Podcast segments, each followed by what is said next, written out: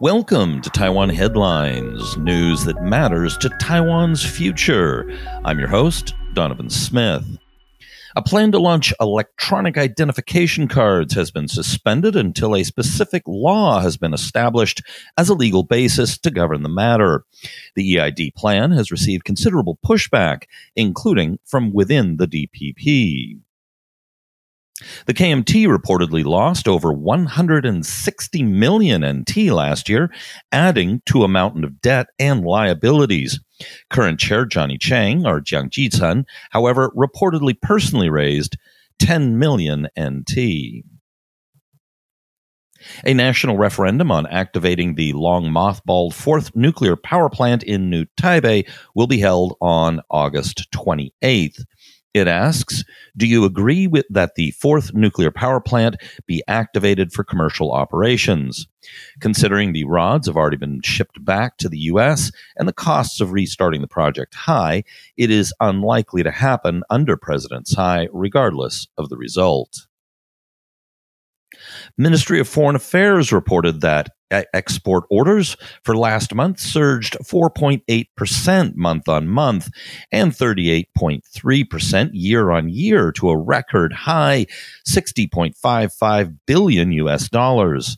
However, the Investment Commission said foreign direct investment in Taiwan fell to 9.14 billion last year, down 18.32% from 2019. The pandemic and a drop in Chinese investment, likely due to the political climate, were probably factors. Another issue with this number is that some huge individual investments, such as those by Micron and Orsted, can cause big swings in this number year to year. In its 2021 Business Climate Survey, the American Chamber of Commerce in Taiwan found that 85.7% of the respondents expressed confidence in Taiwan's economic outlook over the next 12 months. The figure was the highest since the chamber added the question to its survey four years ago. Taiwan's jobless rate was 3.85% in 2020, the highest since 2017. The latest figure was 0.12 percentage points more than in 2019. Considering the economic wreckage in most countries due to the pandemic, a mere 0.12 increase in unemployment is remarkably good. Bloomberg Magazine has picked Taiwan representative to the U.S. Hsiao Kim as one of the eight of the most important people to watch in 2021. Outgoing U.S. Amba- sorry, UN ambassador from the United States, Kelly Craft, tweeted a picture of herself standing in the UN General Assembly with a stuffed Taiwan black bear peeking out of her bag, accompanied with the text, the time is right for nations of the world to stand as one in opposition to the People's Republic of China's efforts to exclude and isolate Taiwan. All member states should recognize the benefits of Taiwan's meaningful participation in international organizations and the damage done by its continued exclusion. She has also recently emphasized bipartisan support in the U.S. for Taiwan and expressed confidence the new administration would continue to support Taiwan. The European Parliament has passed two resolutions bearing content supporting Taiwan.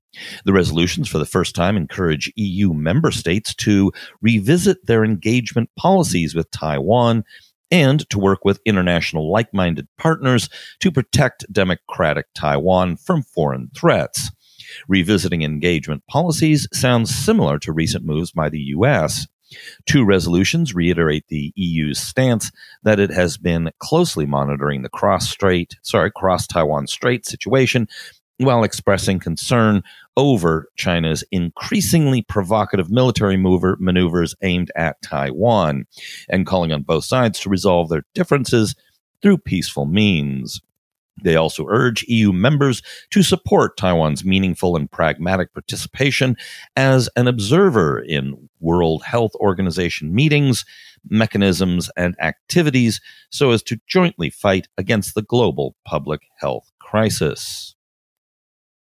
All right, that's it for our show today. Be sure to hit like, subscribe. If you're on YouTube, hit the bell. And of course, if you can, please help us by becoming a patron on Patreon. It's a big help to us here at Taiwan Report. This has been brought to you by the Taiwan Report. For more content like this, become our patron at report.tw. 就是那个台湾狗啦，最喜欢我的台湾狗了。